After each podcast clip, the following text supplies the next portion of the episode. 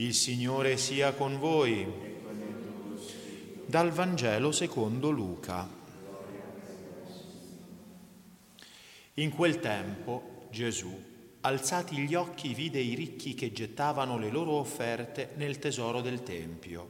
Vide anche una vedova povera che vi gettava due monetine e disse, In verità vi dico, questa vedova, così povera, ha gettato più di tutti tutti costoro infatti hanno gettato come offerta parte del loro superfluo. Ella invece nella sua miseria ha gettato tutto quello che aveva per vivere. Parola del Signore. Siano lodati Gesù e Maria. Cari fratelli e sorelle, la prima lettura che abbiamo udito tratta, è l'inizio, il primo capitolo del libro del profeta Daniele e le profezie di questo libro si intrecciano con la storia. Perché? Perché il profeta è vissuto in un tempo e questo è l'inizio della, della sua storia. Cioè nel 605 avanti Cristo il re Nabucodonosor, re dei Caldei, l'attuale Iraq, Babilonia appunto, eh, inseguì il, il, faraone egiziano e andò a battaglia appunto con, con gli egiziani e arrivò fino in Egitto. Poi però sopraggiunse la notizia della morte di suo padre, e questo lo sappiamo anche da altre fonti, e ritornando sulla via verso casa, mentre doveva essere incoronato re, si ferma appunto in, a Gerusalemme, pone d'assedio la città, sequestra il re Joachim, che era re da tre anni, e eh, buona parte del, del, dell'aristocrazia, dei giovani aristocratici, tra cui questi di cui abbiamo sentito, e prende buona parte degli arredi del Tempio. E dice però la Sacra Scrittura che il Signore diede Joachim, re di Giuda, nelle sue mani e insieme con una parte degli arredi del Tempio di Dio, cioè il Signore che glielo diede. Perché? Perché evidentemente il suo popolo si era allontanato dalla, dalla sua legge e il primo avvertimento arriva proprio qui, arriva con l'arrivo di Nabucodonosor, 605. Dopodiché Joachim viene portato prima a Babilonia e poi viene rispedito a casa, ma hanno smesso di essere infedeli gli israeliti dinanzi a Dio? Evidentemente no. Perché? Perché nel 597, otto anni dopo questo fatto, vengono definitivamente deportati in Babilonia. Inizia, iniziano i 70 anni dell'esilio babilonese. Ora, questo fatto storico è confermato anche da, da, altri libri della Sacra Scrittura, oltre che da questo, dal secondo libro dei re, dal secondo libro delle cronache e anche da fatti, da, da, da fonti, scusate, da fonti babilonesi. Effettivamente è esistito Nabucodonosor, ha invaso te- Israele, ha deportato il popolo ebraico, sono tutti fatti storici e questo fatto che abbiamo udito rientra in, in questi fatti storici. La percezione e anche la rivelazione, cioè la percezione del popolo e la rivelazione che Dio ne ha dato e quindi non possiamo avere un'attestazione più grande e più forte, è proprio questa, che Dio ha permesso questa cosa per le infedeltà del suo popolo per le infedeltà del suo popolo e ha permesso anche il Signore che venisse profanato il suo stesso Tempio. Perché? Perché nel Tempio, cari fratelli e sorelle, non siamo noi a dare qualcosa a Dio. Dio riceve qualcosa in più rispetto alla, alla sua potenza, alla sua sapienza, alla sua infinita beatitudine? No, assolutamente. Lui non vuole, non gliene, non gliene, importa niente del sangue, dei vitelli, dei capri, delle offerte che gli uomini gli possono fare, perché tutto è suo sotto il cielo. E allora fa capire che una parte dei, dei, degli arredi vanno in Babilonia perché le offerte ipocrite e vuote, formalistiche di queste offerte qui il Signore non sa che farsene, non sa che farsene. E allora via tutto, via gli aristocratici, via gli arredi del Tempio. E dinanzi a questa infedeltà che rimane per tutto il popolo, però c'è questo esempio meraviglioso di questi giovani. Quattro giovani presi tra i giovinetti aristocratici, quindi di buona, di buona educazione, che vengono scelti per essere presentati dinanzi al re, per presentarsi al suo cospetto.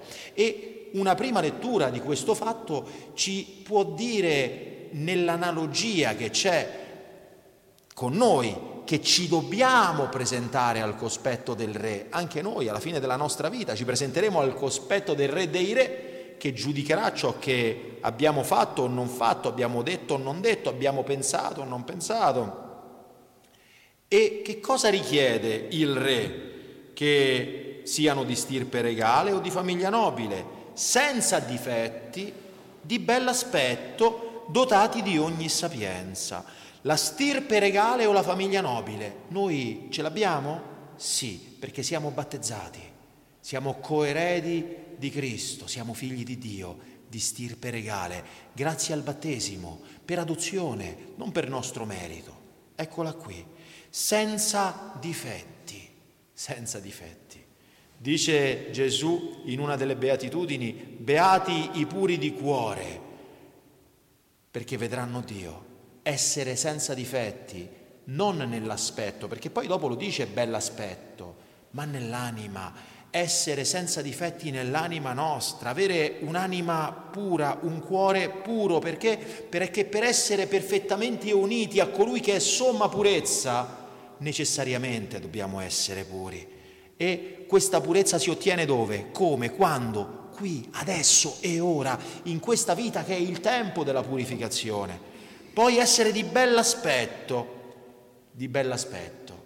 Ma che cos'è questo bell'aspetto?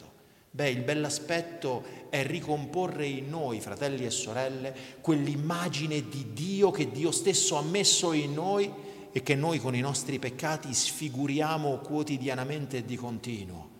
Il bell'aspetto è un aspetto anch'esso spirituale, è l'immagine di Dio, è la somiglianza di Dio che ci portiamo dentro e che abbiamo sfregiato 10, 100, 1000, un milione di volte con i nostri peccati, con la nostra superbia, con i nostri vizi.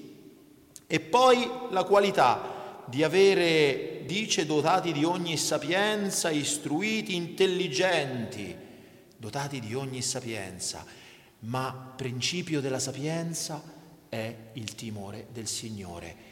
Quel timore del Signore che questi giovinetti di giovane età hanno manifestato, non cedendo dinanzi a nessuna lusinga o prudenza umana. Vedete, questi vengono scelti per essere messi insieme ad altri affinché possano servire il re. Cioè, stiamo parlando di un incarico di prestigio, di potere, di autorità che gli viene dato.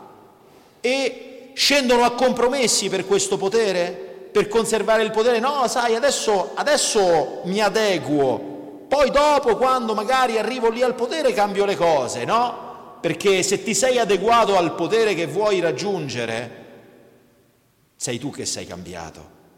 Non cambierai mai il potere, non lo cambierai mai.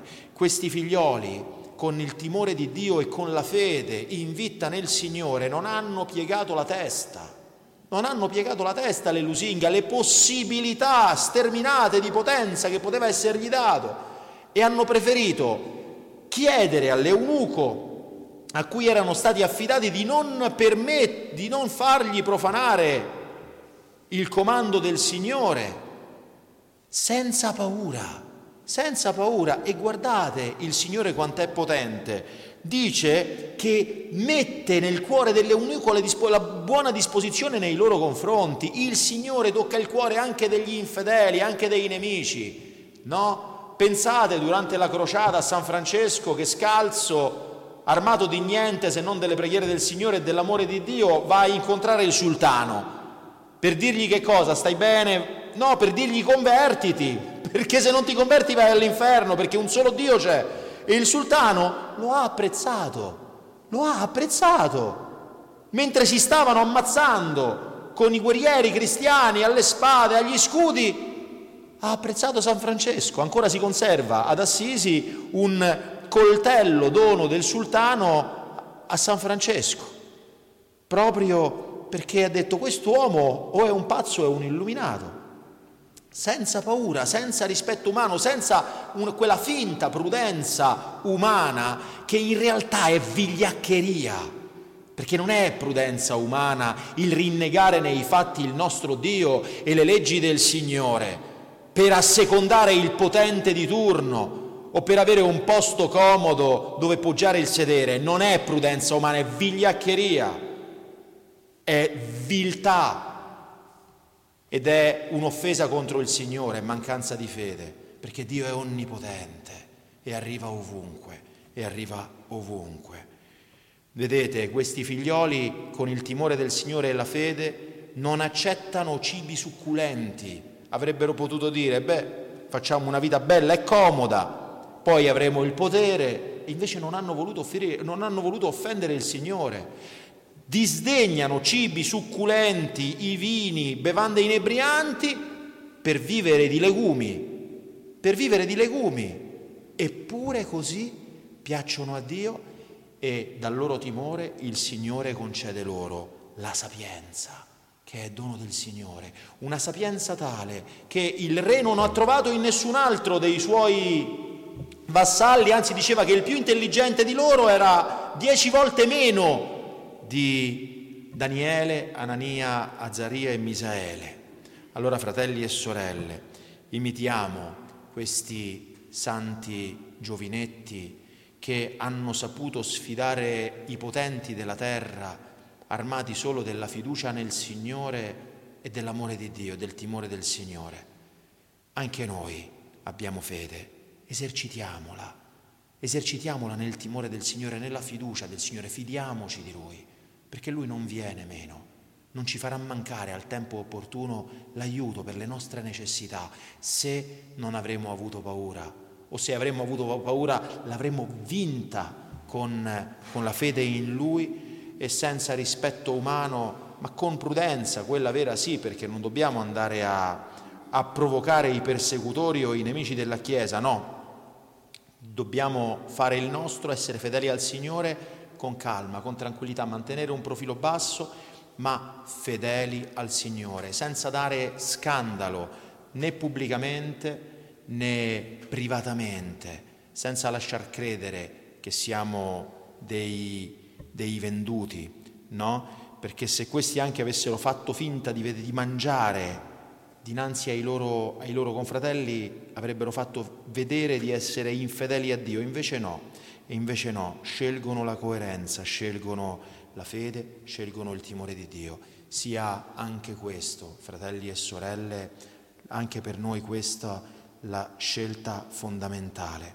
E armati della fede, dell'amore di Dio, Dio sarà con noi e non vi sarà nemico né in terra né sottoterra né in alcun altro luogo dell'universo che potrà intaccarci o farci del male, perché se Dio è con noi, chi mai sarà contro di noi?